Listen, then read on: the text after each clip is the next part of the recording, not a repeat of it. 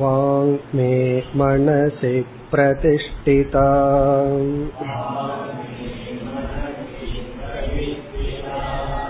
मनो मे वाचि प्रतिष्ठितम्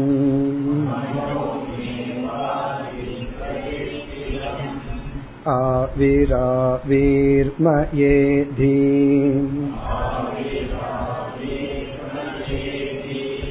वेदस्य म आनीस्तक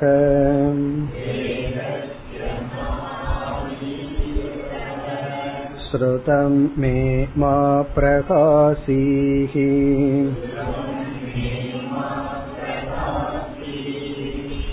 अनेनादीते नाहोरात्रान् सन्तधामि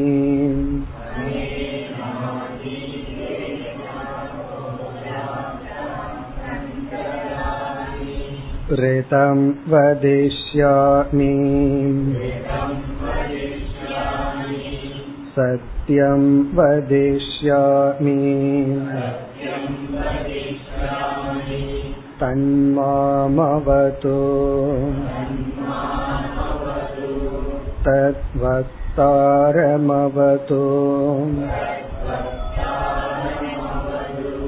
अवतु माम् अवतु भक्तारमवतु भक्तारम्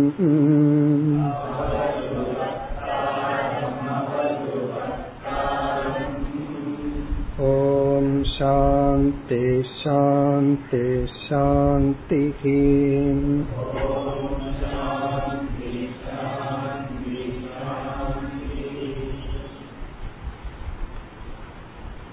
மூன்று அத்தியாயங்களுடன் கூடிய இந்த உபனிஷத்தில் நாம் முதல் அத்தியாயத்தை பார்த்து முடித்துள்ளோம்.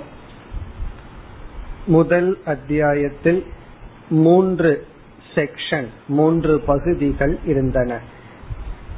அடுத்த இரண்டாவது அத்தியாயத்திற்கு செல்வதற்கு முன் நாம் இதுவரை பார்த்து முடித்த முதல் அத்தியாயத்தின் சாராம்சத்தை பார்ப்போம். இந்த மூன்று பகுதியையும் சேர்ந்தே இப்பொழுது நாம் பார்க்கலாம். இதுவரை நாம் என்னென்ன முக்கிய கருத்தை பார்த்தோம் என்று மட்டும் ஞாபகப்படுத்திக் கொண்டு அடுத்த பகுதிக்கு செல்லலாம். நாம் முதலில் பார்த்த கருத்து மகா வாக்கியம். உபனிஷத்தினுடைய ஓபனிங் ஸ்டேட்மெண்ட் உபனிஷத்தினுடைய துவக்கமே மகா வாக்கியம். எப்படி உபனிஷத் துவங்கியது? ஆத்மாவா இதம். இவ்விதம் துவங்கியது. இந்த முதல் வாக்கியமே மகா வாக்கியம்னு பார்த்தோம். இதம் என்றால் நாம் பார்த்து அனுபவிக்கின்ற இந்த உலகம் ஆத்மாவை ஆத்மாவாகவே இருக்கின்றது. நாம பார்த்து அனுபவிக்கின்ற இந்த உலகம் ஆத்மாவாக உள்ளது. இது எப்படி என்றால் இங்கு பார்க்கப்படுகின்ற அனைத்து நகைகளும் தங்கமாக உள்ளது. பார்க்கப்படுகின்ற அனைத்து பானைகளும் களிமண்ணாகவே உள்ளது என்று சொல்வதை போல.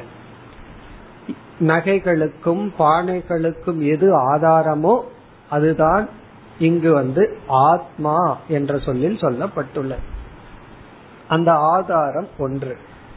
பொதுவா மகா வாக்கியம் என்பது இந்த உலகத்தை அறிமுகப்படுத்தி அதற்கு காரணம் ஈஸ்வரன் என்று அறிமுகப்படுத்தி அந்த ஈஸ்வரனுக்குள் எந்த ஒரு பிரம்ம தத்துவம் இருக்கின்றதோ இந்த ஜீவனை அறிமுகப்படுத்தி இந்த ஜீவனுடைய சரீரத்திற்கு ஆதாரமாக எந்த ஒரு அழியாத தத்துவம் இருக்கின்றதோ இரண்டும் ஒன்று என்று கூறுவது மகா வாக்கியம்.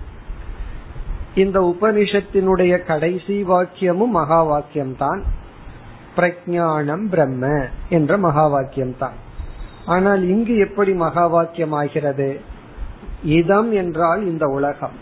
இந்த உலகத்துக்கு எது ஆதாரமோ அது பிரம்மன் என்று சொல்வதற்கு பதிலாக அந்த ஆதாரமாக இருப்பது ஆத்மா என்று சொல்வதிலிருந்து உலகத்துக்கு ஆதாரமாக இருக்கின்ற பிரம்மன்தான் ஆத்மா என்று நமக்கு மகா வாக்கியம் கிடைக்கின்றது.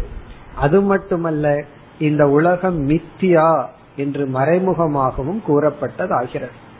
இந்த உலகத்தை மித்தியா வாக்காமல் நாம் அத்வைதத்தை நிலைநாட்டவே முடியாது. அதாவது ஒன்று என்று சொல்வது இருமைகள் சென்றதற்கு பிறகு அல்ல.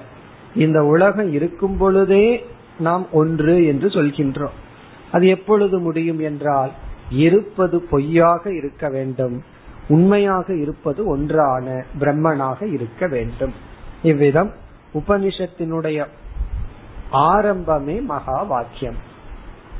பிறகு அடுத்த கருத்து லோக தேவதா சிருஷ்டி. அடுத்து நம்ம பார்த்தது வந்து லோக சிருஷ்டி. லோக சிருஷ்டி என்பது ஜீவன் வாழ்வதற்கான இந்த பிரபஞ்சத்தினுடைய படைப்பு. இதத்தான் நம்ம மற்ற உபனிஷத்துக்களை எல்லாம் பிரகிருதிங்கிற சொல்லிலேயோ அல்லது வந்து மாயை என்ன செய்தது தன்னுடைய சத்துவ ரஜ சமஸ்கிற குணத்திலிருந்து பஞ்சபூதத்தை சிருஷ்டி செய்து பஞ்சீகரணமாயி ஸ்தூலபூதமாகி பிறகு லோகங்கள் வந்தது என்றெல்லாம் சொல்லுவோம். இங்க உபனிஷத் வந்து அதற்குரிய சில சொற்களின் மூலமாக இந்த உலகம் படைக்கப்பட்டது. அதை தொடர்ந்து தேவதா சிருஷ்டி. இப்ப நம்ம பார்த்த இரண்டாவது டாபிக் லோக தேவதா சிருஷ்டி. அதாவது உலகம் படைக்கப்பட்டு விட்டது இந்த உலகத்தை பாதுகாக்க தேவர்களை படைப்பேனாக. லோக பாலாகா சிரிஜா இதி என்று பார்த்தோம். இந்த உலகத்தை பாதுகாக்க அல்லது உலகத்தை அனுபவிக்க தேவர்கள் படைக்கப்பட்டார்கள். இங்கதான் விதவிதமான இந்திரியங்கள் எல்லாம் படைக்கப்பட்டு அந்த இந்திரியங்களை வந்து சரீரத்திற்குள்ள அந்தந்த ஸ்தானத்திற்குள் சென்று இருங்கள் என்றெல்லாம் இங்கு உபனிஷத் கூறியது. இங்க தேவதா சிருஷ்டி என்பது ஜீவ சிருஷ்டி. ஏன்னா தேவதைகளும் ஒரு விதமான ஜீவர்கள் தான் நம்மைய போல ஒரு ஜீவர்கள் தான் இப்ப சில மிருகங்கள் வந்து நம்ம பார்த்துச்சு அப்படின்னா இப்ப எறும்பு இருக்கு. இது போன்ற மிருகங்கள் நம்ம பூச்சிகள் புழுக்கள் நம்ம பார்த்தா அது என்ன நினைக்கும்? இது பெரிய தேவதைன்னு நினைக்கும். இப்போ ஒரு எறும்புக்கு சாப்பாடு போட்டோம்னா எறும்பு என்ன நினைக்கும்? எனக்கு ஒரு தேவன் கிட்ட இருந்து சாப்பாடு கிடைக்குதுன்னு நினைக்கும். காரணம் என்ன? நமக்கு இருக்கிற சக்தி எறும்புக்கு இருக்கிற சக்திய பார்த்தா நம்ம ரெண்டு போடலாம் எறும்புக்கு. சாப்பாடும் போடலாம் எறும்பு பொடியும் போடலாம். காரணம் என்ன? அதை அழிக்கிற சக்தி நமக்கு இருக்கு. அதுக்கு நம்ம தானம் பண்ணி அதை காக்கிற சக்தி நமக்கு இருக்கு. இப்ப நம்முடைய அனுகிரகத்தினாலதான் எந்த உயிரினங்கள் இருக்கணும் இருக்க கூடாது இதெல்லாம் முடிவு பண்றோம். நமக்கு எதெல்லாம் சௌகரியமோ அந்த உயிரினங்களை வளர்க்கிறோம். எதெல்லாம் நமக்கு இல்லையோ அதையெல்லாம் நம்ம அழிக்கிறோம். அப்ப அந்த சிறிய உயிரினங்களுக்கு நம்ம தேவதைகள். அதே போல மனுஷனுக்கும் சில தேவதைகள் அவர்களும் ஜீவர்கள் தான் இப்ப இரண்டாவது டாபிக் வந்து உலகம் படைக்கப்பட்டு உலகத்தை அனுபவிக்கின்ற ஜீவர்கள் படைக்கப்பட்டார்கள். இனி மூன்றாவதாக நம்ம பார்த்த டாபிக் வந்து ஜீவாகா சம்சாரி நக. ஜீவர்கள் சம்சாரிகள். அது மூணாவது தலைப்பு. அதாவது ஜீவர்கள் சம்சாரத்தில் வீழ்ந்தார்கள். இத நம்ம எப்படி பார்த்தோம்? உபனிஷத் எந்த விதத்துல நமக்கு இந்த கருத்தை கூறியது? அசனாயா பிபாசாபியாம். பசிதாகத்துடன் அந்த இறைவன் ஜீவர்களை இணைத்தார். ஜீவர்கள் தேவர்கள் தேவர்கள்னாலும் ஒண்ணுதான் ஜீவர்கள்னாலும் ஒண்ணுதான்.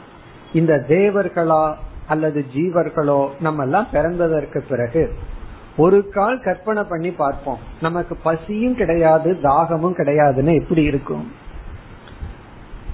ஒரு கோணத்துல நல்லா இருக்கிற மாதிரி தெரியும். இனி ஒரு கோணத்துல ஒண்ணுமே இருக்க நம்ம உலகத்தை அனுபவிக்கவே முடியாது.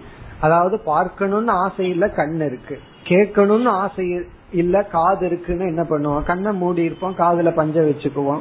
ஆகவே இந்த உலகத்தோடு நம்ம எந்த விதத்திலையும் நம்ம சம்பந்தம் வைக்க மாட்டோம். இப்ப என்ன ஆனதான் ஜீவனுக்கு? பசி தாகம் தோன்றியது. இதை நம்ம எப்படி பொருள்படுத்தினோம்? ஜீவனுடைய மனதில் ஒரு நிறைவின்மை தோன்றி விட்டது ஆசை வந்து விட்டது. உடனே என்ன செய்கின்றான்? அவன் தன்னுடைய இந்திரியங்களை பயன்படுத்தி ஆசையை நீக்கிக் கொள்ள மனதில் உள்ள நிறைவின்மையை நீக்கிக் கொள்ள அவன் செயல்பட ஆரம்பிக்கின்றான். அசனாயா பிபாஷா என்பது பசிதாகம் என்பது ஜீவன். இந்த சரீரத்துடன் சம்பந்தம் வைத்தவுடன் நிறைவின்மையை அடைகின்றான். வயிற்றுல நிறைவின்மை அடைஞ்ச ஸ்தூலமான பொருளை போட்டு நிறைக்கிறோம். மனதுல நிறைவின்மை என்பது வெளியே உள்ள பொருள்களை அடைய வேண்டும் என்கின்ற ஆசை. நேசிக்கப்பட வேண்டும்ங்கிற ஆசை. எனக்கு நேசிக்கிறதுக்கு ஒரு ஆள் வேணும். நான் நேசிக்கப்பட வேண்டும் நான் ஏற்றுக்கொள்ளப்பட வேண்டும் அதற்காக இவன் செயல்படுகின்றான். இப்ப ஜீவன் சம்சாரத்தில் வீழ்ந்தான். பிறகு அடுத்தது அடுத்தது நம்ம பார்த்த கருத்து அன்ன சிருஷ்டி. அன்ன சிருஷ்டி. இப்ப ஜீவனுக்கு பசி வந்தாச்சு. ஜீவன் தங்கிறதுக்கு உலகம் வந்தாச்சு.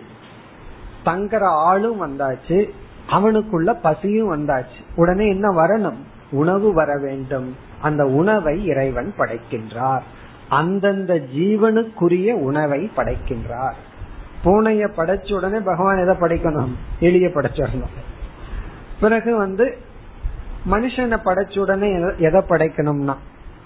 சாதாரணமா அரிசின்னு சொல்லுவோம். சில பேர் ஆடு மாடுன்னு சொல்லுவார்கள். அரிசிய படைக்கணும் மற்ற உணவுகளை படைக்கணும். ஏன்னா நம்ம படைச்சிட்டோம் அப்படின்னா நம்ம சாப்பிடுற உணவு படைக்கப்பட வேண்டும். பிறகு இங்கேயும் உபனிஷத் ஒரு விதத்துல சொல்லியது. இந்த ஜீவன் தன்னுடைய உணவை அடையலான்னு போகும்போது இவனை கையை விட்டு உணவு ஓடியது அப்படின்னு பார்த்தோம். இது வந்து மற்ற மிருகங்களுக்கு பொருந்தும்.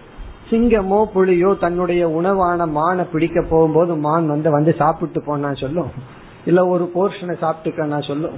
அது ஓடும் கஷ்டப்பட்டு பிடிக்கணும். ஆனா மனிதனுடைய விஷயத்துல நம்ம என்ன பார்த்தோம்? எந்த ஒரு போக்கிய பொருளும் அதாக நமக்கு வராது. கர்மத்தின் விளைவாக. உணவு வந்து வயிற்றுல போகாது. நம்ம செயல்பட்டு தான் நம்முடைய ஆசைகளை பூர்த்தி செய்ய முடியும். ஒரு பொருள் மீது ஆசை வந்து விட்டால் அதற்கான கர்மத்தில் ஈடுபட்டு அந்த ஆசையை பூர்த்தி செய்ய வேண்டும். அது மட்டுமல்ல அதற்குரிய கருவியையும் பயன்படுத்த வேண்டும். பார்க்கணுங்கிற ஆசை வந்தா கண்ணைத்தான் பயன்படுத்தணும். கேட்கணுங்கிற ஆசை வந்தா காதைத்தான் பயன்படுத்தணும்.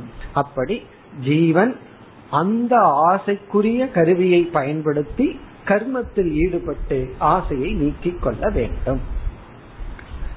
இனி அடுத்து உபனிஷத் கூறிய கருத்து பிரவேச ஸ்ருதி. பிரவேசக. பிரவேசம் அப்படின்னா என்ன அர்த்தம்? இறைவன் வந்து நம்ம உடலை படைக்கிறார் உலகத்தை படைக்கிறார் அன்னத்தை படைக்கிறார் இந்திரியங்கள் மனம் எல்லாம் படைக்கப்பட்டு விட்டது. ஆனால் இவைகள் எல்லாமே மாயையின் தான் உபாதான காரணம். இந்த உடலுக்கும் நம்முடைய மனசுக்கும் இந்த உலகத்துக்கும் அன்னத்துக்கும் உபாதானம் என்ன? பகவானிடம் இருக்கின்ற மாயா என்ற சக்தி. பிறகு நம்ம படிச்சிருக்கோம் மாயை ஸ்வபாவமாக சொரூபமாக ஜட தத்துவம். பிரகிருதி மாயை அது ஜடமானது. அதுக்கு உணர்வு கிடையாது. உணர்வு தத்துவம் பிரம்ம ஒண்ணுதான் சைத்தன்ய தத்துவம். பிறகு இந்த மாயை வந்து செயல்படணும். இந்த உடலுக்குள் இருந்து உணர வேண்டும் செயல்பட வேண்டும்னா ஒரு கான்சியஸ் பிரின்சிபிள் தோன்ற வேண்டும். ஆகவே பகவான் என்ன நினைச்சாராம்? இந்த உடலுக்குள் சிதாபாச ரூபமாக புகுவேனாக ஜீவ தத்துவமாக வெளிப்படுவேனாகன்னு சொல்லி எல்லா சூக்ம சரீரத்துக்குள்ளும் பிரம்மத்தினுடைய பிரதிபிம்பமானது தோன்றியது. இது தோன்றதற்கு பிறகுதான் என்ன ஏற்படுகிறது? இது தோன்றினாதான் ஜீவன் ஈஸ்வரன் ஜெகத் அப்படிங்கிற பேதம் எல்லாம் ஏற்படும். உடனே ஒரு ஜீவன் வந்து தனித்தன்மையாக தன்னை உணர்ந்து நான் வேறு இந்த உலகம் வேறு என்றெல்லாம் அவன் இருந்து சம்சாரியாக இருக்கின்றான். இதுதான் பிரவேச சுருதி. சிதாபாசம் தோன்றியது. தனி தன்மையான ஜீவன் தோன்றினான். அப்ப வந்து ஈஸ்வரன் வேறு பிரம்மன் வேறு ஜீவன் வேறுன்னு இருக்கேன்னா வேறுதான். ஆனா அந்த ஜீவன் பிரதிபிம்பம் அந்த பிரம்மன் வந்து பிம்ப சொரூபம் உண்மை சொரூபம். பிறகு அடுத்தது ஒரு சிறிய கருத்து எதன் வழியாக உள்ளே நுழைந்தார்னா தலை வழியாக உள்ளே நுழைந்தார். அடுத்த விஷயம் நாம பார்த்தது வந்து ஜீவன் ஆத்ம ஞானத்தை அடைய எப்படி சிந்திக்க வேண்டும்? அதாவது எந்த மாதிரி சிந்திச்சு தன்னை பற்றிய ஞானத்தை அடைய வேண்டும்? அதை நம்ம பார்த்தோம். ஜீவசிய ஆத்ம ஞான பிரகாரக. உபனிஷத் வந்து நாம எப்படி சிந்திக்க வேண்டும் என்று நமக்கு சொல்லி கொடுத்தது. இவன் எப்படி சிந்திக்கணுமா? ரொம்ப சுருக்கமா கக அகம் எப்படி சிந்திக்கணும்? நான் யார் என்று அவன் சிந்திக்க வேண்டும். அதாவது இவனுடைய அட்டென்ஷனை திருப்பணும் கவனத்தை திருப்பணும். இது வந்து ஆத்ம ஞானத்துக்கு மட்டுமல்ல. நமக்கு ஒரு நல்ல பண்பு வர வேண்டும் என்றால் நம்ம மைண்ட்ல ஒரு நல்ல வேல்யூஸ் வரணும்னாவே இந்த திங்கிங் பேட்டர்னை ரிவர்ஸா மாத்தணும். ரிவர்ஸா மாத்தணும்னு இப்ப சொல்றேன் ஏன்னா இப்பவே ரிவர்ஸா இருக்கிறதுனால. ஒழுங்கா மாத்தணும்னு சொல்லணும் ஆக்சுவலி நம்ம எப்பொழுதுமே பகிர்முகமாகவே பார்த்து மற்றவர்களுடைய குறை மற்றதையே பார்த்துட்டு இருக்கோம் இப்ப நம்ம மனதையே நாம் பார்க்க வேண்டும். மனம் உலகை பார்க்கின்றது. நம்ம மனசையே நம்ம பார்த்தா தான் நம்ம மனசுல இருக்கிற குறைகள் எல்லாம் நமக்கு தெரியும். அப்பொழுதுதான் அதை கரெக்ட் பண்ணிக்க முடியும். ஒரு பெரிய அறிவு என்ன அப்படின்னா நம்மிடம் உள்ள அறியாமையை கண்டுகொள்கின்ற அறிவு. வேர் ஐ கோ ராங் நான் எங்க தப்பு பண்ணேன்? எந்த இடத்துல நான் ஸ்லிப் ஆனேன்? எந்த இடத்துல என்னுடைய பலகீனம்? இது வேல்யூக்கு ஆனா இதே பேட்டன் தான் ஆத்ம ஞானத்துக்கும். இந்த மனம் பிரகாசப்பட யார் காரணம்? இந்த மனம் உணர்வுடையதாக இருக்க என்ன காரணம்? இந்த இந்திரியங்கள் அதது பாட்டுக்கு செயல்படுதா? அல்லது இந்திரியங்களுக்கும் உணர்வை கொடுக்க ஒரு தத்துவம் உள்ளதா? இவ்விதம் சிந்தித்து அனாத்மாவை நிஷேதம் செய்து நான் ஆத்மா இந்திரியத்திற்கு சாட்சி என்ற ஞானத்தை அடைய வேண்டும். பிறகு சென்ற வகுப்புல நம்ம பார்த்த கருத்து மீண்டும் மகா வாக்கியம். அப்ப முதல் அத்தியாயத்துல மூன்றாவது செக்ஷன் இறுதியில பதிமூன்றாவது மந்திரத்துல போன கிளாஸ்ல பார்த்து முடிச்சோம். ச ஜாதக பூதானி அபிவியது ஜாதக சக ஜீவக. சக பரமாத்மா அந்த பரமாத்மா இப்பொழுது ஜீவரூபமாக காட்சியளித்துக் கொண்டிருப்பவர் அபிவியக்கத்துனா ஆராய்ச்சி செய்தார். விசாரித்தார். எதைனா பூதாணி. இந்த அனைத்து தத்துவங்களையும். இந்த உலகம் யாரிடமிருந்து வந்தது? யாரால் காக்கப்படுகிறது? யாரிடத்தில் சென்று ஒடுங்குகின்றது? இது போன்ற விசாரத்தை செய்து நம்ம மற்ற உபநிஷத்துக்கும் இந்த உபநிஷத்துக்குள்ள வித்தியாசத்தை பார்த்தோம். மற்ற உபநிஷத்துல அந்த விசாரமே இருக்கும். அதாவது அவஸ்தாத்திரைய விசாரமோ பஞ்சபூத விசாரமோ அதாவது பஞ்ச கோஷ விசாரமோ இப்ப தைத்திரிய உபநிஷத்துல எல்லாம் நம்ம படிச்சோம். ஒவ்வொரு கோஷத்தினுடைய லட்சணம் எல்லாம் சொல்லி அதன் எப்படி நீக்கிறது அப்படின்னு அந்த விசார பிரகாரம் மெத்தட் ஆஃப் என்கொயரி வந்து உபநிஷத்துல இருக்கும். ஆனா இந்த ஐத்திரிய உபநிஷத்துல நம்ம என்ன பாக்கிறோம் அந்த விசார பிரகாரம் இல்லை. விசாரம் செய்யப்பட்டது. இந்த ஞானம் அடையப்பட்டது அப்படின்னு சொல்லப்பட்டிருக்கு. என்ன ஞானத்தை அடைஞ்சார்? அந்த ஜீவன். கிம் இக அந்யம் வாவதிஷத் இது. நான் பிரம்மத்துக்கு வேறாக வேறு எதை பேசுவேன்? கிம். அந்யம். அந்யம்னா மதன்யம் அல்லது பிரம்மணக அந்யம். எனக்கு வேறாக அல்லது பிரம்மத்துக்கு வேறாக இந்த உலகத்துல என்னதான் இருக்கு? அப்படின்னா பிரம்ம ஒண்ணுதான். அதாவது பானையை பார்த்த ஞானி களிமண்ணுக்கு வேறாக நான் இங்க எதை பேசுறது? தங்கத்துக்கு வேறாக இங்கு என்ன இருக்கின்றது? என்று நகையை ஹேண்டில் பண்ணும்போது சொல்றது போல பிரம்மத்துக்கு வேறாக என்ன இருக்கிறது? பிறகு அடுத்த வாக்கியம் நேரடியான மகா வாக்கியம் சக ஏதமேவ புருஷம் பிரம்ம அபஷ்யத். அவன் இந்த ஜீவனை ஏதமேவ புருஷம்னா இந்த ஜீவனையே பிரம்ம அபஷ்யத் பிரம்மனாக அறிந்தான். இந்த ஜீவனையே பிரம்மனாக அறிந்தான். அந்த பிரம்மத்துக்கு லட்சணம் என்ன? ததமம். தத தமம்ங்கிற சொல் ததமம் என்று இங்கு உள்ளது. ததம் அப்படின்னா வியாப்தம். தமம்னா சூப்பர்லேட்டிவ் டிகிரி அதாவது வியாபிக்க கூடியதிலேயே அதிக வியாபிக்க கூடியதான அந்த பிரம்மத்தை இந்த ஜீவனை அந்த பிரம்மனாக அறிந்தான். அப்படி அறியும் பொழுது இவனுடைய அறிவு எப்படிப்பட்டது? நம்ம வந்து விதவிதமான பிரமாணத்தை பத்தி எல்லாம் படிச்சிருக்கோம். பிரத்யக்ஷ பிரமாணத்திலிருந்து பிரத்யக்ஷ ஞானத்தை அடைவோம். அனுமான பிரமாணத்திலிருந்து அணுமிகிங்கிற ஞானம் அனுமான ஞானத்தை அடைவோம். அப்படி சப்த பிரமாணத்திலிருந்து எந்த ஞானத்தை அடைவோம்? எப்படிப்பட்ட ஞானத்தை அடைவோம்? இந்த வித்தியாசம் புரிகிறதோ? இப்ப கண்ணுல நெருப்ப பார்த்தா கண்ணுங்கிறது பிரத்யக்ஷ பிரமாணம் பிரத்யக்ஷ ஞானம் டைரக்ட் நாலேஜ் மலையில வந்து புகைய பார்த்துட்டு நெருப்புங்கிற ஞானத்தை அடையிறது அனுமான ஞானம்.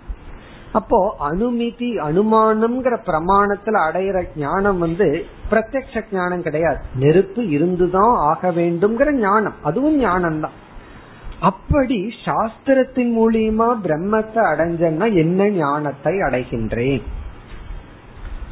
இந்த இடத்துல பலர் ஒரு பெரிய தவறு செய்வார்கள். நேச்சுரலா செய்யறதுக்கு வாய்ப்பு இருக்கு. பொதுவா சப்த பிரமாணத்தை ரெண்டா பிரிப்போம். இப்ப வந்து ஒருவர் வந்து நார்த் இந்தியா போனதே இல்லை. இமயமலைக்கு போனதே. இவர் என்ன ஒருவர் போயிட்டு வர்ற போயிட்டு வந்து இவர் போயிட்டு வந்தது ஒரு நாள். ஆனா போயிட்டு வந்த கதைய ஒரு மாசத்துக்கு சொல்லிட்டு இருப்பாரு. நான் அதை பார்த்தேன் இத பார்த்தேன் அப்படின்னு. போகாதவரிடம் இவருக்கு என்ன கேட்கிறவர் இருக்காரு. இவருக்கு ஞானம் வந்தாச்சு. இமயமலையை பத்தி அவர் இவர் போயிட்டு வந்தவரை விட இவருக்கு அதிக ஞானம் வந்தாச்சு. ஏன்னா அவ்வளவு கதை சொல்லியிருக்காரு கதை விட்டுருக்காரு கொஞ்சம். இப்ப என்ன ஆச்சுன்னா இவருக்கு ஞானம் வந்தாச்சு. இவரு போய் நாலு பேர்த்திட்ட சொல்லுவார் அப்படி இருந்தது இப்படி இருந்தது சொல்லு. எப்படிப்பட்ட ஞானம் இவருக்கு வந்திருக்கு? இவருக்கு வந்து சப்த பிரமாணத்திலிருந்து ஞானம் வந்தது. அவருடைய சொல்லிலிருந்து ஞானம் வந்தது. இமயமலையில இதெல்லாம் இருக்குன்னு. இவருக்கு வந்த ஞானம் அபரோக்ஷ ஞானம் அல்ல. பரோக்ஷ ஞானம். இவருக்கு ஒரு கற்பனையில தான் அந்த இமயமலையெல்லாம் இருக்கும். போய் பார்க்கிற வரைக்கும் ஒரிஜினலா இருக்காது அப்போ மற்றவர்களுடைய சொல் சப்தத்திலிருந்து கிடைக்கிற ஞானம் பரோட்சமா தான் இருக்கிறத நம்ம அனுபவத்துல பார்க்கிறோம். ஒருத்தர் சொல்ல கேட்டிருக்கான் என்ன சொல்லுவான்? அவன் சொன்னா கேட்டேன் அவ்வளவுதான். ஆனா அனுபவிச்சு பார்க்கணும் அப்படின்னு சொல்லுவோம். இந்த டெண்டன்சி அவ்வளவு சுலபமா நம்மை விட்டு போகாது. சாஸ்திரம் சொல்லிடுது நான் பிரம்மன்னு. சாஸ்திரத்திடமிருந்து நான் பிரம்மத்தை தெரிஞ்சிட்டேன். ஆனா அது பரோட்சமா தெரிஞ்சிருக்க. சாஸ்திரம் வந்து பிரம்மத்தை பற்றி இமயமலையை பற்றி எப்படி சொன்ன ஞானமோ அது போல பிரம்மத்தை பற்றி சாஸ்திரத்திடமிருந்து தெரிஞ்சிருக்கேன் இனி நான் தான் போய் என்னமோ பண்ணி அந்த பிரம்மத்தை பார்க்கணும். ஏதாவது செஞ்சு அந்த பிரம்மத்தை பார்க்கணும். இந்த ஒரு டெண்டன்சி நமக்கு இருக்கும். அத வந்து நம்ம நீக்கணும். இந்த ஒரு சட்டில் ரொம்ப சூக்மமான சொல் இந்த ஒரு தவறை நீக்குகிறது. இதம் அதர்ஷம் இதி. அந்த சிஷ்யன் கூறுகின்றான் நான் பிரம்மத்தை பரோட்சமாக அல்ல சாக்ஷாத் அபரோக்ஷமாக அறிந்தேன். நான் அந்த பிரம்மத்தை அபரோக்ஷமாகவே தெரிஞ்சிருக்கேன். பிறகு ஒரு சந்தேகம் வரலாம் அது எப்படி சப்த ஞானம் அபரோக்ஷ ஞானத்தை கொடுக்கும்? சப்தம் வந்து ஒருத்தருடைய ஞானம். அவரு வாயில சொல்றாரு கேக்குறோம் நமக்கு அது எப்பொழுதுமே வேகாத்தன இருக்கும். அப்படிங்கும் போது இது உண்மை. எப்பொழுதுனா அவர் சொல்ற விஷயம் பரோட்ச விஷயமா இருந்தா. தூரத்தில் இருக்கிற விஷயத்தை பற்றி அவர் சொன்னா நமக்கு ஞானம் வந்து டைரக்ட் நாலேஜா இருக்காது இன்டைரக்ட் நாலேஜா தான் இருக்கு. நம்ம வேறொரு உதாரணத்துக்கு போவோம். தெரிஞ்ச உதாரணம் தான் உங்களுக்கு ஞாபகப்படுத்தினா உடனே புரிஞ்சிடும். உடனே சொல்லலாம் இதம் அதர்ஷம் சொல்லலாம். பரோக்ஷமா அபரோக்ஷமா புரிஞ்சிடுதுன்னு சொல்லலாம். என்ன உதாரணம்? பத்தாவது மனிதனை பற்றிய உபதேசம். இவன் பத்தாவது மனிதன் யாருன்னு தேடிட்டு இருக்கான் அப்போ ஒரு குரு வந்து அவரும் சப்த பிரமாணத்துல யார் பத்தாவது மனிதன்கிற அறிவை கொடுக்கிறார்? இவனுக்கு வர்ற ஞானம் எப்படிப்பட்ட ஞானம்? ஒரு கால் இவன் சொல்றான். அவர் சொல்லிட்டார் எனக்கு புரிஞ்சிடுது. நான் இப்ப போய் அந்த பத்தாவது மணினா புடிச்சிட்டு வரணும்னு சொல்றாருன்னு வச்சுக்கோமே. அப்ப என்ன அர்த்தம்? அவர் என்ன சொன்னார்னு புரியலன்னு அர்த்தம். இப்ப பத்தாவது மனிதன் யார் அப்படின்னு அவருடைய உபதேசமும் பத்தாவது மனிதனை இவர் அடைவதும் அறிவதும் ஒன்றுதான். காரணம் இவர் சொல்ற சப்த பிரமாணத்தினுடைய விஷயம் வந்து செல்ஃப் எவிடென்ட் முன்னாடியே இருக்கு. அதே போல சாஸ்திரம் சொல்ற பிரம்மன் எங்கோ இருக்கிற பிரம்மன் அல்ல ஆத்மாவாக இருப்பது நாம இருக்கிற விஷயம் அத சொன்ன உடனே சிஷ்யன் புரிந்து கொண்டு என்ன சொல்கின்றான்? இதம் அதர்ஷம். நான் இந்த பிரம்மத்தை சாக்ஷாத் நேரடியாக அறிந்தேன். பிறகு இந்த அத்தியாயத்தினுடைய கடைசி மந்திரம் தஸ்மாத் இதந்திரக நாம. ஆகவே அந்த பிரம்மத்துக்கே ஒரு பெயர். இதந்திரன் ஒரு பெயர். இதந்திரன் பெயர் வர காரணம் நேரடியாக அறியப்பட்டதால். இதம் திருஷ்டம் இது இதந்திரக. ஒரு சிஷ்யன் அந்த பிரம்மத்தை பரோட்சமாக எங்கேயோ இருக்கிற மாதிரி பார்க்காம தானாகவே நேரடியாகவே பார்த்ததனால் அந்த பிரம்மத்துக்கு இதந்திரன்னு பெயர். அப்போ உபனிஷத்துக்குள்ள பிரம்மத்தை இதந்திரன்னு சொல்லணுமே.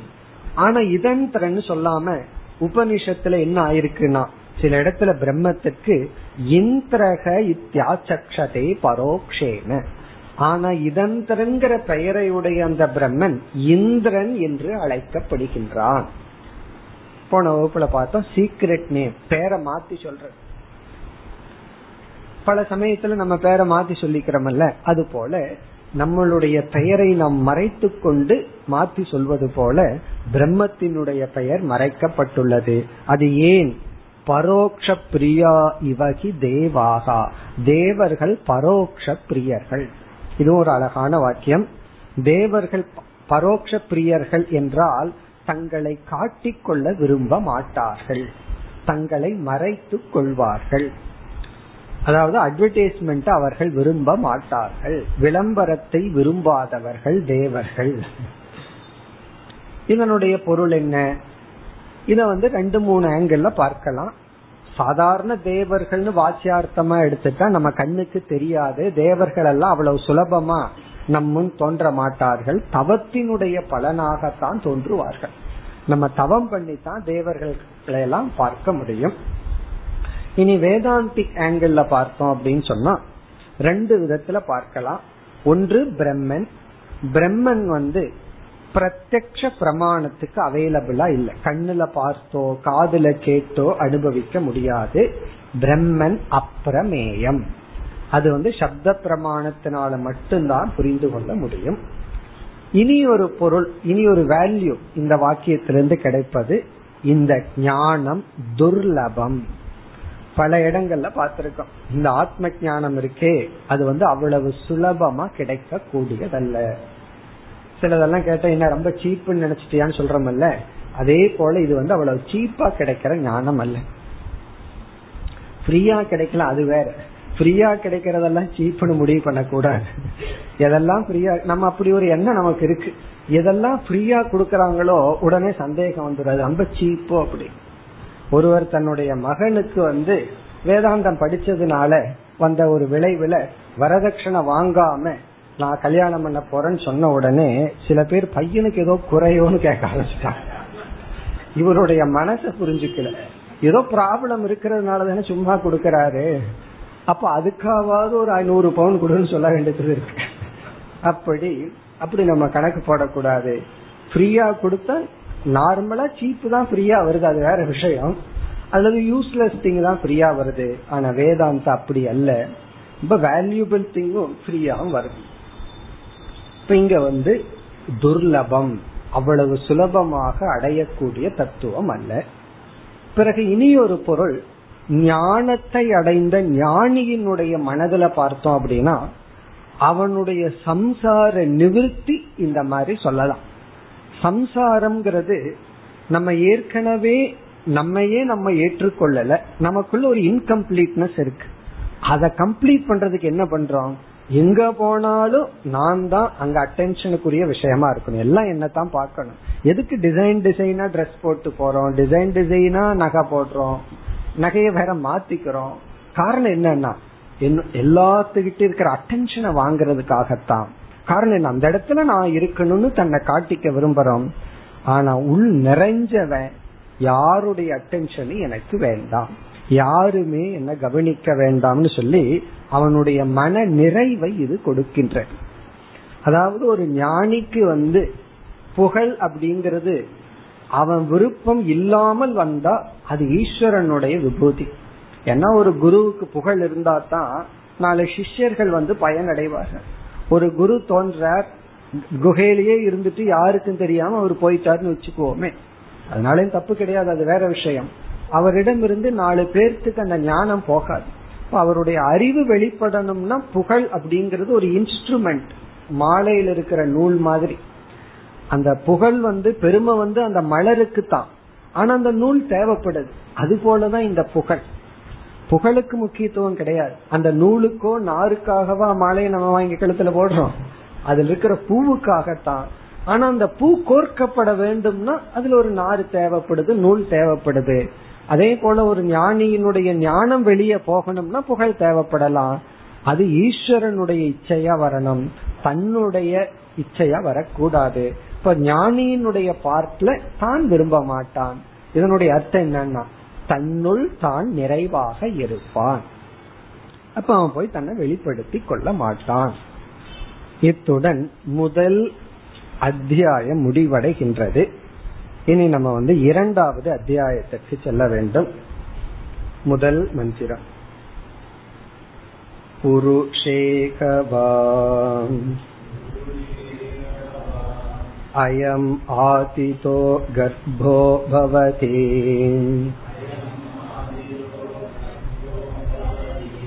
यते तत् रेतक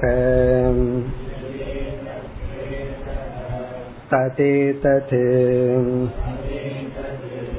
सर्वेभ्यो अङ्गेभ्यः तेजसम्भूतम् आत्मन्येव आत्मानम् बिभर्ति तद्यथा स्त्रियां सिञ्चति अत येन जनयति ततस्य प्रथमं जन्म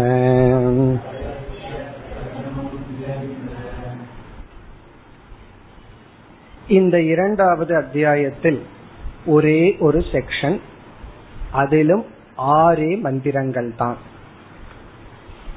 ஒரே ஒரு பகுதி அதுல ஆறு மந்திரங்கள். இதில் முதல் நான்கு மந்திரத்திற்கு ஒரு விஷயம் பிறகு ஐந்து ஆறுல வேறொரு விஷயம். முதல் நான்கு மந்திரங்களில் ஜீவனுடைய சம்சார அவஸ்தை வர்ணிக்கப்படுகிறது. முதல் நான்கு மந்திரத்துல ஜீவசிய சம்சார அவஸ்தா.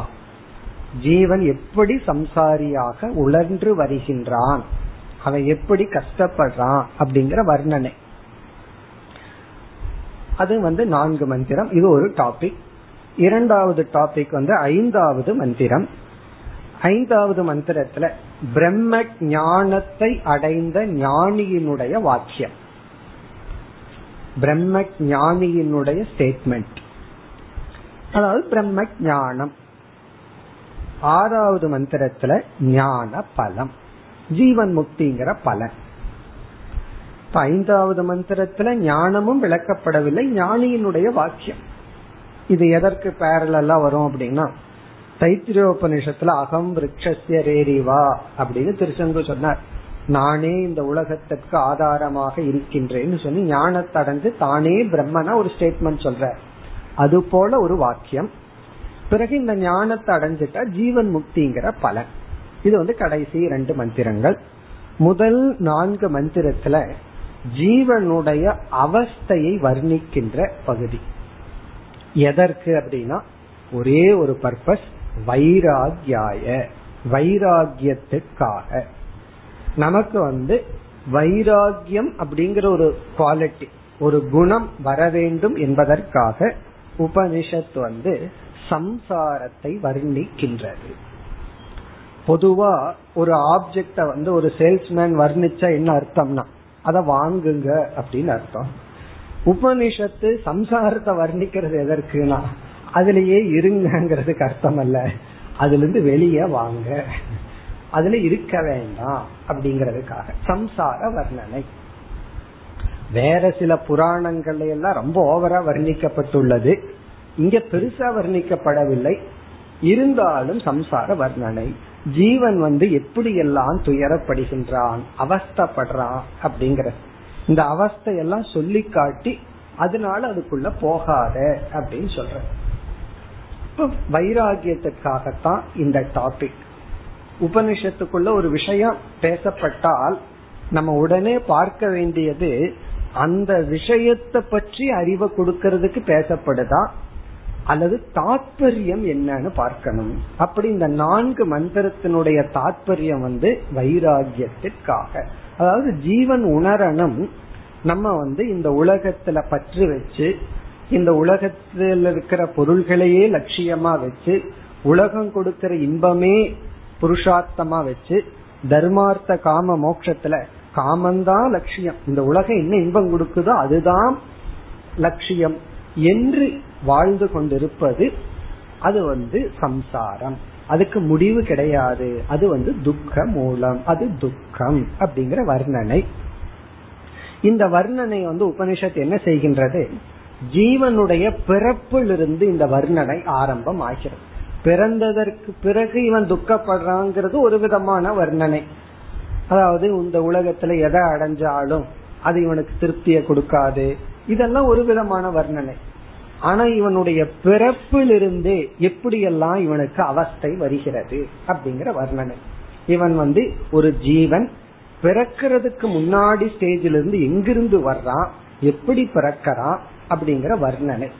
அதாவது தாயினுடைய கர்ப்பம் அல்ல அதற்கு முன் ஸ்டேஜிலிருந்தே இங்கு வர்ணனை ஆரம்பம் ஆகின்றது அதனால பார்த்தோம் அப்படின்னா இங்க ஆரம்பத்துல பிராக்கெட்ல ஒரு சென்டென்ஸ் இருக்கு. அதுவும் உபனிஷத்தினுடைய ஒரு பகுதி தான் அபக்ராமந்து கர்ப்பிணியக அப்படின்னு ஒரு வாக்கியம். கர்ப்பிணியக என்றால் கர்ப்பத்துடன் இருக்கின்ற மாணவர்கள் அதாவது ஸ்திரீகள் பெண்கள் அபக்ராமந்துனா இந்த போர்ஷனை கேட்க வேண்டாம். வெளியேறவும். அதாவது கர்ப்பத்துடன் இருப்பவர்கள் வெளியேற வேண்டும். அப்படின்னா இந்த டாபிக்க கேட்க வேண்டாம். பிறகு இந்த டாபிக் முடிஞ்ச உடனே மறுபடியும் வர கர்ப்பிணிகள் உள்ளே வரலாம். அப்படிங்கிற டாபிக் வரப்போகுது அப்படின்னா என்ன அர்த்தம்னா கர்ப்பத்தோடன் இருப்பவர்கள் இந்த வர்ணனையை கேட்க வேண்டாம். காரணம் என்ன அப்படின்னு சொன்னா ஜீவன் வந்து கர்ப்பத்திற்குள் இருந்து இப்படியெல்லாம் வேதனைப்படுகின்றான் அப்படிங்கிற வார்த்தையெல்லாம் கேட்டு அவர்களுடைய மனதில் ஒரு வெறுப்புணர்வு ஏற்பட்டு வயிற்றில் இருக்கிற குழந்தை மேலேயே ஒரு வெறுப்புணர்வு ஏற்பட்டு அந்த வெறுப்புணர்வும் வைராகியம் தற்காலிகமானதுதான். ஆனா அந்த நேரத்துல வெறுப்புணர்ச்சி வரக்கூடாது. இந்த சம்சாரத்தினுடைய வர்ணனையை நம்ம அந்த இடத்துல சொல்லி கொண்டு இருக்க கூடாது அப்ப கர்ப்பிணிகளாக இருப்பவர்கள் அந்த நேரத்துல எல்லாமே பாசிட்டிவா இருக்கணும். நெகட்டிவ் திங்கிங் இருக்கக்கூடாது. இப்ப என்ன பண்றார்கள்? நேரம் போகலன்னு வயலன்ஸ் மூவிய பார்த்துட்டு இருந்தா அப்ப பையன் எப்படி இருப்பான் எடுத்த உடனே துப்பாக்கி தான் வேணும்னு கேட்பான். கடைக்கு கூட்டு போனோம்னா என்ன வேணும்னு கேட்டா அவன் துப்பாக்கி தான் பார்ப்பான். காரணம் என்ன? அந்த அம்மா வந்து என்ன பண்ணிருக்காங்க கர்ப்ப காலத்துல எல்லாம் துப்பாக்கியே பார்த்துட்டு இருந்தா. ஆகவே அந்த கர்ப்ப காலத்தில் அந்த வெறுப்புணர்ச்சி வரக்கூடாது அருவறுப்பு வரக்கூடாது அப்படிங்கறதுக்காக ஏன்னா இங்க வந்து விஷயம் டாபிக் வந்து அந்த கர்ப்பத்திலிருந்து எப்படி எல்லாம் அந்த ஜீவன் துயரப்படுகின்றான்ங்கிற விஷயம். ஆனா இந்த உபநிஷத்துல அதெல்லாம் விளக்கப்படவில்லை. சில புராணத்துக்குள்ள போயிட்டோம் அப்படின்னா விளக்கம் ரொம்ப அதிகமா இருக்கு. அதாவது நம்ம ஒரு இயர்போன்ல ஒரு மியூசிக் கேக்குறோம். அந்த மியூசிக்கை நீங்க ஃபாஸ்ட் ஃபார்வர்டு பண்ணி விட்டுட்டு காதுல சவுண்டா வச்சு பாருங்க எப்படி இருக்கும். கேட்கவே முடியாது. சாஸ்திரத்துல என்ன சொல்லியிருக்கு? கர்ப்பத்தில் இருக்கிற குழந்தைக்கு அந்த மாதிரி சவுண்ட் எல்லாம் இருக்குமா? அந்த சப்தத்தை எல்லாம் கர்ப்பத்தில் இருக்கிற குழந்தை கேட்டுட்டு இருக்குமா? அதனாலதான் மியூசிக்க கேட்கணும். ரொம்ப பெரிய சப்தத்தை கேட்க கூடாதுன்னு சொல்லுவார்கள். இதெல்லாம் வர்ணிக்கப்பட்டுள்ளது. புராணத்துல. அதாவது கர்ப்பத்திலேயே ஜீவன் வந்து துயரத்தோட தான் இருக்கான் நம்ம நினைச்சிட்டு இருக்கோம் உள்ள சந்தோஷமா தூங்கி எந்திரிச்சு வந்திருக்கிறோம்னு. அது இல்லைன்னு உபனிஷத் வர்ணிக்கின்றது.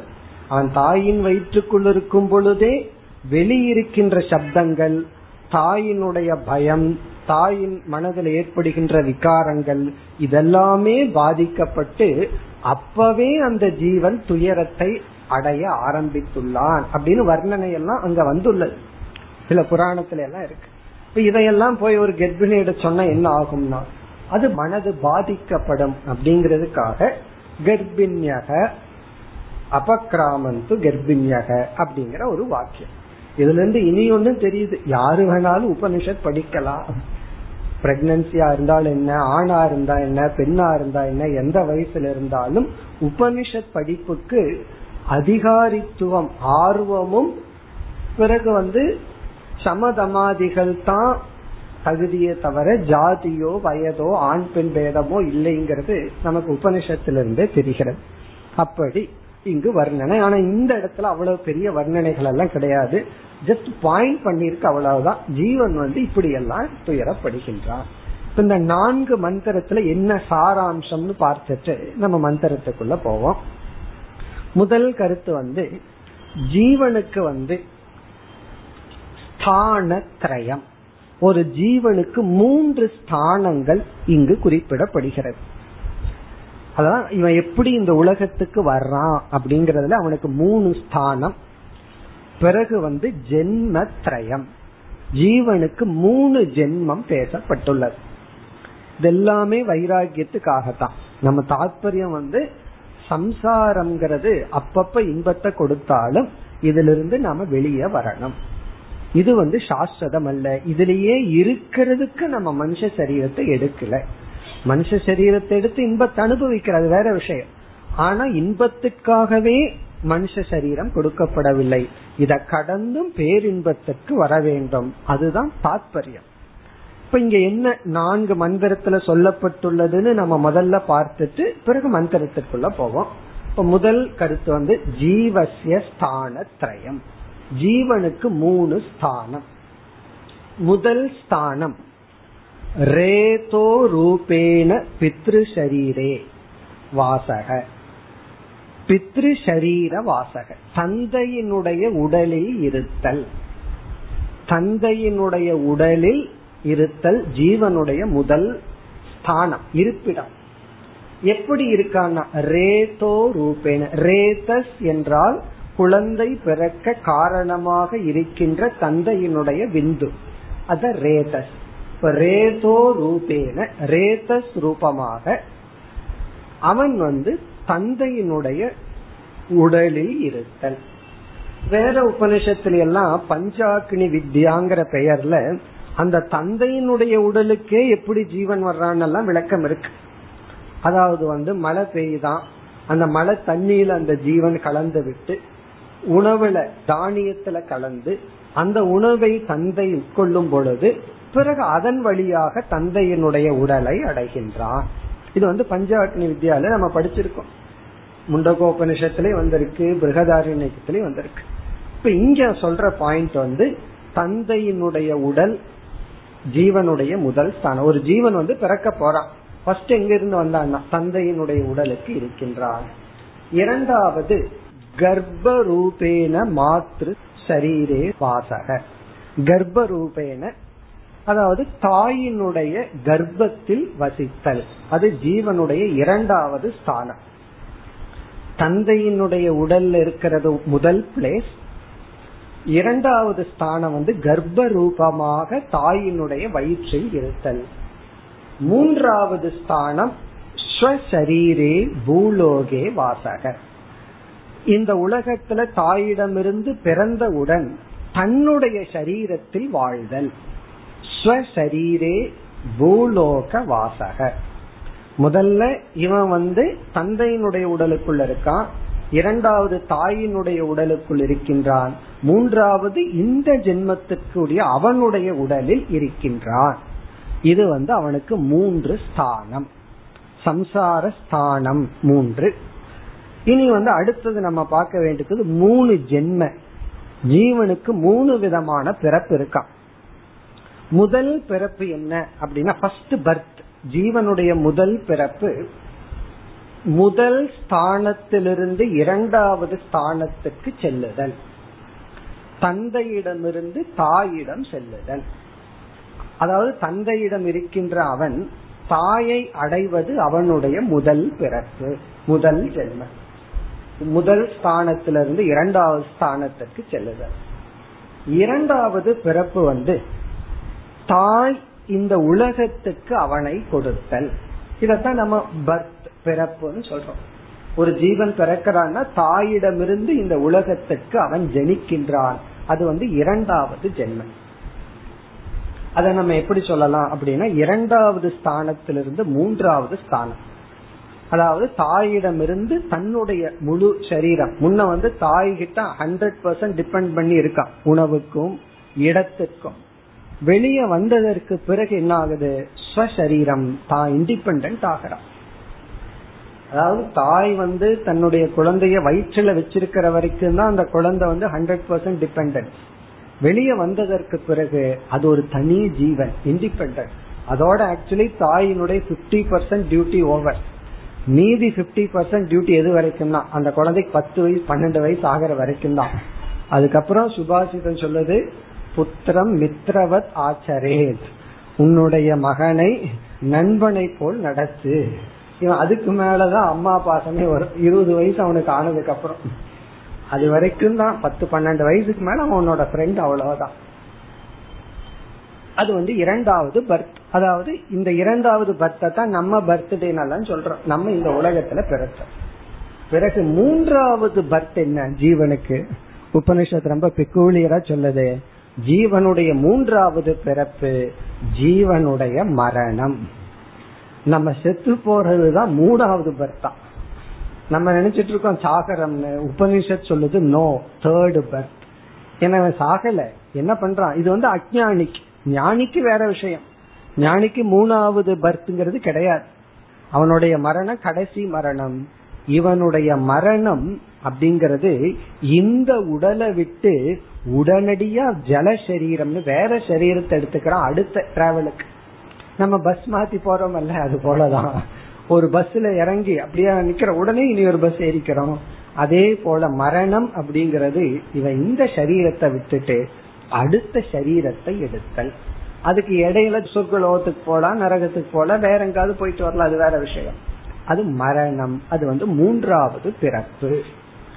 இப்போ ஒரு ஜீவன் வந்து மூன்று இடத்துல இருக்கான் மூன்று விதத்துல பிறக்கின்றான். இது வந்து ஒரு சைக்கிள் இப்படியே அந்த ஜீவன் உழன்று கொண்டு இருக்கின்றான்.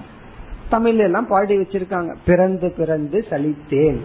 என் தாய் வந்து என்னை பெற்றெடுத்து பெற்றெடுத்து சலித்தாள். அதனால அவளுக்கு ரெஸ்ட் கொடுக்கணும் எனக்கு ரெஸ்ட் கொடுக்கணும். அதனால இறைவா எனக்கு மோட்சத்தை கொடுன்னு எல்லாம் பாடி வச்சிருக்காங்க. இதனுடைய அர்த்தம் என்ன அப்படின்னா ஜீவன் வந்து தந்தையிடம் இருந்து தாயிடம் வந்து தான் ஒரு சரீரத்தை எடுத்துக்கொண்டு மூணு இடத்துல இருந்து சம்சாரியாக இருக்கின்றான். பிறகு வந்து மூன்று விதமான பிறப்பு. ஒரு டெத் மரணமும் ஒரு பிறப்பாக சொல்லப்பட்டுள்ளது. இந்த நாலு மந்திரத்துல இதுதான் சாராம்சம். ஆனா உபனிஷத்து வந்து இங்க ஒரு ரொம்ப ஒரு அருவறுப்பு வர்ற மாதிரியோ அல்லது வந்து மனசுல வந்து ஒரு வெறுப்புணர்ச்சி வர்ற மாதிரியோ இங்கு பேசப்படவில்லை. இருந்தாலும் அப்படி வந்துவிடக் கூடாது என்பதற்காக அபக்ராமந்து கர்ப்பிணியக என்ற ஒரு வாக்கியம். இனி நம்ம வந்து முதல் மந்திரத்திற்குள் செல்லலாம். இதுல இடையில இடையில சில வேல்யூஸும் வருகின்றது இந்த மந்திரத்துல. முதல் பகுதி புருஷேகவா அயம் ஆதிதோ கர்ப்போ பவதி. அயம் ஜீவக இந்த ஜீவன் புருஷே புருஷே அப்படின்னா பித்ரு ஷரீரே. தந்தையினுடைய உடலில் ஆதி தகன முதலில் கர்ப்பக பவதினா முதலில் தந்தையினுடைய உடல் அவனுக்கு இருப்பிடமாக உள்ளது. கர்ப்பகன இந்த இடத்துல ஸ்தானம் பவதி. ஆதிதகன அவனுடைய ஃபர்ஸ்ட் பிளேஸ் புருஷே அப்படின்னா பித்ரு ஷரீரே. தந்தையினுடைய உடல் இவனுக்கு முதல் ஸ்தானமாக உள்ளது. அதாவது இந்த பகுதி வந்து ஜீவனுடைய ஃபர்ஸ்ட் ஸ்தானத்தை சொல்லுது. ஆனா வேற உபனிஷத்துல எல்லாம் இதற்கு முன்னாடியே ஜீவனுக்கு சில ஸ்தானங்கள் பேசப்பட்டுள்ளது. அவன் வந்து முதல்ல வந்து மலையில இருப்பான். மலையில ரெயின் ரெயின் வாட்டர்ல இருப்பான். பிறகு வந்து ஒரு வெஜிடபிள்குள்ள போவான். பிறகு அதை தந்தை உட்கொள்வார். கரெக்டா அதெல்லாம் கர்ம வினைக்கு ஏற்ப ஒரு பத்து வெஜிடபிள் இருக்கும். ஏதோ ஒண்ணுக்குள்ள ஜீவன் இருப்பான். இவன் கரெக்டா மேட்ச் ஆகும். கரெக்டா அதை எடுத்து ஒரு வாயில போடுவார். அந்த ஜீவன் வந்து அந்த தந்தைக்குள்ள போய் உறங்கி கொண்டு இருப்பான் இதெல்லாம் நமக்கு கண்ணுக்கு தெரியாதெல்லாம் பகவானுடைய நெட்ஒர்க்ல நடக்கிற ரகசியங்கள். இதெல்லாம் நடந்துட்டு இருக்கு. எல்லாமே எந்த ஒரு ரிலேஷன்ஷிப்புமே கர்ம வினையின் அடிப்படையில தான் இருக்கு. ஏன்னா சுகதுக்கம் கர்ம வினையில வருதுன்னா ரெண்டு பேர்த்துக்குள்ள இருக்கிற ரிலேஷன்ஷிப்ல சுகதுக்கம் வருதுன்னா இவர் இவரோடு இவ்வளவு காலம் இந்த விதத்தில் சம்பந்தப்பட வேண்டும் அப்படின்னு எல்லாம் இருக்கு. ரெண்டு பேர்த்தினுடைய சமஷ்டி கர்ம வினை இப்ப அதன் அடிப்படையில ஜீவன் வந்து தந்தைக்குள் வருகின்றான். பிறகு அடுத்த பகுதி தந்தையினுடைய உடலில் எந்த பகுதியில் எங்கு இருக்கின்றான்? அது சொல்லப்படுகிறது. ததே தத் ரேதக. தந்தையினுடைய ரேத சொரூபத்தில் இவனுடைய வாசம் இருக்கின்றது. இனி அடுத்த பகுதி வந்து அந்த ரேதஸ் தந்தையினுடைய அந்த உடலில் இருந்து உற்பத்தியாகின்ற அந்த ரேதஸ் எப்படி வந்துள்ளது? அதனுடைய விளக்கம். ததேதத் சர்வேபியக அங்கேபியக தேஜஸ் சம்பூதம். தந்தையினுடைய உடலில் தோன்றுகின்ற அந்த விந்தானது சர்வேபியக அங்கேபியக. உடலில் உள்ள எல்லா உறுப்புகளினுடைய தேஜக சக்தி உடலினுடைய எல்லா அங்கத்தினுடைய ஒட்டு மொத்தமாக உள்ளது. அதனுடைய சாராம்சம். அதனாலதான் நம்ம பார்க்கிறோம் தந்தையினுடைய உடல்ல வந்து சில குறைகள் இருந்தால் மகனுக்கு அது வருது. ஹெரிடிட்டரின்னு சொல்றோம். காரணம் என்ன? தந்தைக்கு வந்து உடல்ல இருக்கிற சில அங்கங்கள் அல்லது தந்தையினுடைய அப்படியே தந்தை மாதிரியே இருப்பான் அல்லது தாய் போலயே மகன் இருக்க காரணம் என்னன்னா அவனுடைய உடலினுடைய முழு சாராம்சத்தினுடைய மொத்த அம்சம்தான் தேஜக சம்பூதம். இது ஒரு பகுதி. இனி அடுத்தது வந்து ஒரு தத்துவம் ஒரு கருத்து வருகின்றது. ஆத்மனி ஏவ ஆத்மானம் விபர்த்தி. இப்ப உபனிஷத் என்ன சொல்கின்றதா இந்த தந்தை வந்து தன்னுடைய மகனை எப்படி பார்க்கின்றான்? அல்லது பார்க்க வேண்டும்? அப்படிங்கிற ஒரு விஷன். ஒரு அப்பா தன்னுடைய குழந்தைய எப்படி பார்க்கிறான் இஸ் ஆட்டிடியூட் தன்னுடைய மகனை வந்து எப்படி பார்க்கின்றான்? உபனிஷத் என்ன சொல்லுதுன்னா ஒருவனுக்கு குழந்தை பிறந்த உடனே ஒரு தந்தை தன்னுடைய குழந்தைய அவனு அறியாம எப்படி பார்க்கிறான்னா தன்னை கண்ணாடியில பார்த்தா அவனுக்குள்ள என்ன ஃபீலிங் வரும்? நம்ம நம்ம முகத்தை கண்ணாடியில பார்த்து என்ன நினைப்போம்? என்னையே பாக்கிறேன்னு நினைப்போம். அப்படி தந்தை தன்னுடைய குழந்தைய பார்க்கும் பொழுது அவன் என்ன நினைக்கிறானா நான் என்னையே பார்க்கின்றேன். அதாவது நான் என்னையே பார்க்கின்றேன்னு தந்தைக்குள்ள அப்படி ஒரு உணர்வு இயற்கையா வருகிறதா காரணம் என்னன்னா அவன் யார் அப்படின்னா தன்னுடைய சக்தியிலிருந்து தோன்றியவன். தன்னுடைய முழு அங்கத்திலிருந்து வந்த தேஜஸிலிருந்து வந்ததனால் தந்தை வந்து குழந்தைய தானாகவே பார்க்கின்றான். இனி வரப்போகுது அந்த வேல்யூஸ் எல்லாம் வரப்போகுது. பிறகு வந்து தந்தை என்ன நினைக்கிறாரா? நான் இறந்தாலும் என் குழந்தை ரூபமாக நான் இருந்து கொண்டே இருப்பேன். அதாவது தனக்கு ஒரு குழந்தை பிறந்துடுதுன்னா தந்தை என்ன நினைக்கிறாரா? இனி வந்து எனக்கு மரணம் கிடையாது. இந்த உடல் போனாலும் நானே என்னுடைய ஒரு பிரதிபிம்பத்தை உருவாக்கி விட்டேன். பிறகு அந்த உடல்ல நான் தான் இருக்கின்றேன் அப்படின்னு நினைக்கிறாராம். அப்போ அந்த குழந்தைய அவர் பாதுகாக்கும் பொழுது அந்த குழந்தையை இவர் எப்படி பாதுகாக்கிறாராம்? தன்னை தான் பாதுகாப்பது போல் அந்த குழந்தையை பாதுகாக்கின்றார். அதான் அடுத்த வாக்கியம். ஆத்மனி ஏவ ஆத்மானம் விபர்த்தி. தன்னை தானே பாதுகாப்பது போல் தந்தையானவர் அந்த குழந்தையை பாதுகாக்கின்றார். பிறகு வந்து கடைசியில வரும். அந்த தந்தை வந்து தன்னுடைய மூணாவது ஜென்ம சமயத்துல என்ன பண்ணணுங்கிறதெல்லாம் ஒரு வேல்யூவா வர போகின்றது இப்ப இது இதனுடைய கருத்து வந்து தந்தை தன்னுடைய குழந்தையை பார்க்கும் பொழுது அவர் யாரோ ஒன்றாகவோ வேறாகவோ பார்க்கவில்லை. தானாகவே பார்க்கின்றார். தன்னையே பார்க்கின்றார் தன்னுடைய பிரதிபிம்பமாக பார்க்கின்றார். இதுவரைக்கும் ஒரு பகுதி. இனி அடுத்த பகுதியில வந்து ஜீவனுடைய முதல் ஜென்ம பேசப்படுகிறது. தத்யதா ஸ்திரியாம் சிஞ்சதி அத ஏன ஜனயதி ததசிய பிரதமம் ஜென்ம. ஜீவனுடைய முதல் ஜென்ம என்னவென்றால் ஸ்திரியாம் சிஞ்சதி. அதாவது ரேதோ ரூபமாக இருக்கின்ற ஜீவன் தாயினுடைய வயிற்றுக்குள் கர்ப்பத்துக்குள் செல்கின்றான். ஏன ஜனயதி ததசிய பிரதமம் ஜென்ம. அது ஜீவனுடைய முதல் ஜென்மம். இப்ப இந்த பகுதியில முதல் மந்திரத்துல ஜீவனுடைய முதல் ஸ்தானம் முதல் ஜென்ம பேசப்படுகிறது. அதாவது தந்தையினுடைய உடலில் இருத்தல் பிறகு தாயினுடைய கருவுக்குள் செல்லுதல் என்பது இவனுடைய முதல் ஜென்ம இப்ப எந்த ஸ்டேஜில் இருக்கான் ஜீவன் முதல் ஜென்மத்தை அவன் முடித்து விட்டு தாயினுடைய கருவுக்குள் வந்துள்ளான் இது வந்து முதல் மந்திரம் அடுத்த மந்திரத்தை அடுத்த வகுப்பில் தொடர்போம் ॐ पूर्णमधः पूर्णमिधम् पूर्णात् पूर्णस्य पूर्णमादाय पूर्णमेवावशिष्यते ॐ शान्ति शान्ति शान्तिः